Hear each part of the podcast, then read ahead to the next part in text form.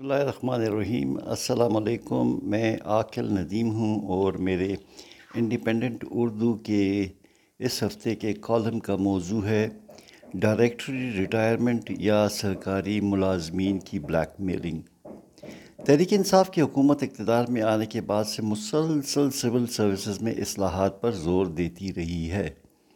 اس مقصد کو حاصل کرنے کے لیے کافی مہم جو دستے تشکیل دیے گئے۔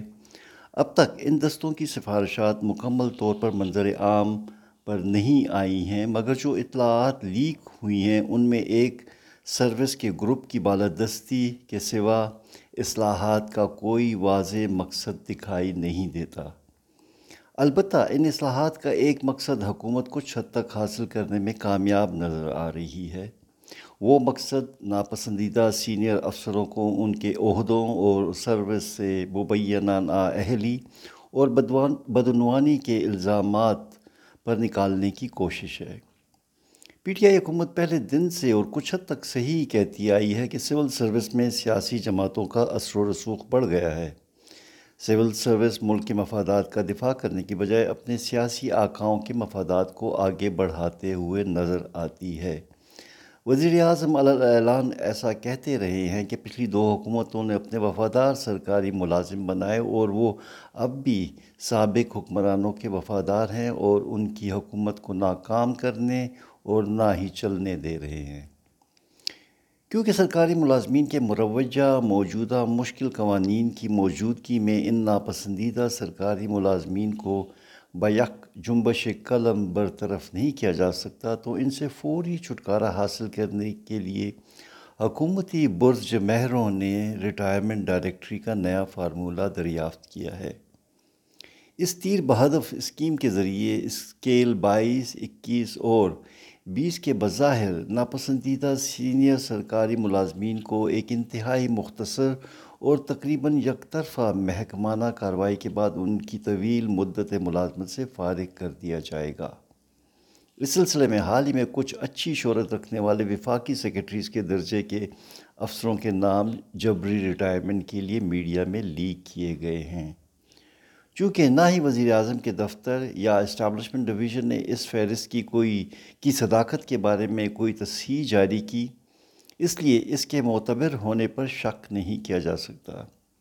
یہ حیرت کی بات ہے کہ یہ مبینہ، نااہل اور قابل برطرفی سیکرٹریز پچھلے تین سالوں سے اس حکومت میں کام کر رہے تھے۔ تو وزیر اعظم نے ان کی غیر تسلی بخش کارکردگی کی سمجھ بوجھ ہوتے ہوئے انہیں ان وزارتوں سے فارغ کر کے او ایس ڈی کیوں نہیں بنایا؟ یہ اپنی مبینہ نااہلی اور نالائکی کے باوجود ان عام عہدوں پر کیسے کام کر رہے ہیں؟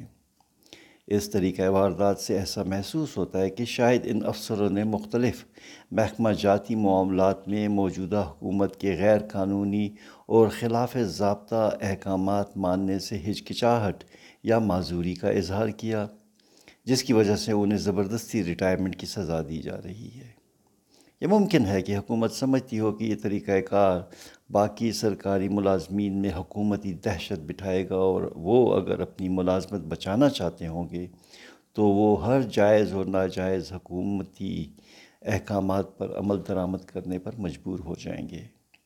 حکومتی بدنیتی نے اس طرح، حکومتی بدنیتی اس طرح بھی آیاں ہو جاتی ہے کہ لاہور کے جن سی سی پی او کے وزیر اعظم نے قومی میڈیا سمیت ہر ایک کے سامنے تعریفوں کے پل باندھے اور انہیں اس حد تک انتظامی آزادی دی گئی کہ وہ آئی جی پولیس کو بھی رپورٹ کرنے سے آزاد تھے۔ انہیں اپنے مبینہ ذاتی مقاصد حاصل کرنے کے تین ماہ بعد اسی عہدے سے ہٹا کر ملازمت سے جبری برطرفی کے لیے نامزد کر دیا ہے۔ اس پولیس آفیسر نے ایسی کیا خطا کی کہ وہ تین ماہ پہلے وزیر اعظم کی نظر میں پولیس کے بہترین افسر تھے اور اس مختصر عرصے میں اس درجے کے معتوب ٹھہرے کہ انہیں ملازمت سے برطرف کرنے کے انتظامات شروع کر دیے گئے۔ اس مزہ کا خیز جبری ریٹائرمنٹ کی فہرست میں اکاؤنٹ گروپ کے ایک قابل سینئر افسر کا نام بھی شامل ہے جو کہ پہلے سے ہی ریٹائر ہو چکے ہیں۔ شاید یہ فہرست بنانے والوں نے وزیر اعظم کی پسند ناپسند کا خیال رکھتے ہوئے افسروں کے بارے میں ان بنیادی معلومات کا جاننا بھی ضروری نہیں سمجھا۔ اسی طرح ڈی ایم جی کے ایک سینئر افسر جنہوں نے اسٹاف کالج اور نیپا کورسز میں اول پوزیشن حاصل کی اور اپنے سینئر افسروں سے اعلیٰ ترین رپورٹیں حاصل کیں، انہیں بھی اس فہرست میں شامل کیا گیا کیونکہ وہ پچھلی حکومتوں میں عام عہدوں پر تعینات رہے ہیں۔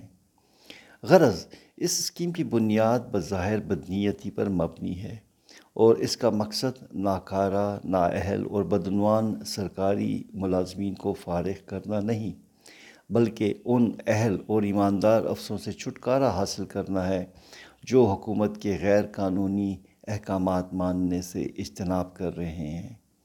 یہ بھی اطلاعات ہیں کہ حکومت کے منفی ارادوں کو بھامتے ہوئے کچھ سینئر افسروں نے رضاکارانہ طور پر پیش وقتی ریٹائرمنٹ لینے پر مجبور ہو گئے ہیں تاکہ وہ اپنے پینشن سمیت باقی منسلک جائز مالی فواد بچا سکیں، فوائد بچا سکیں۔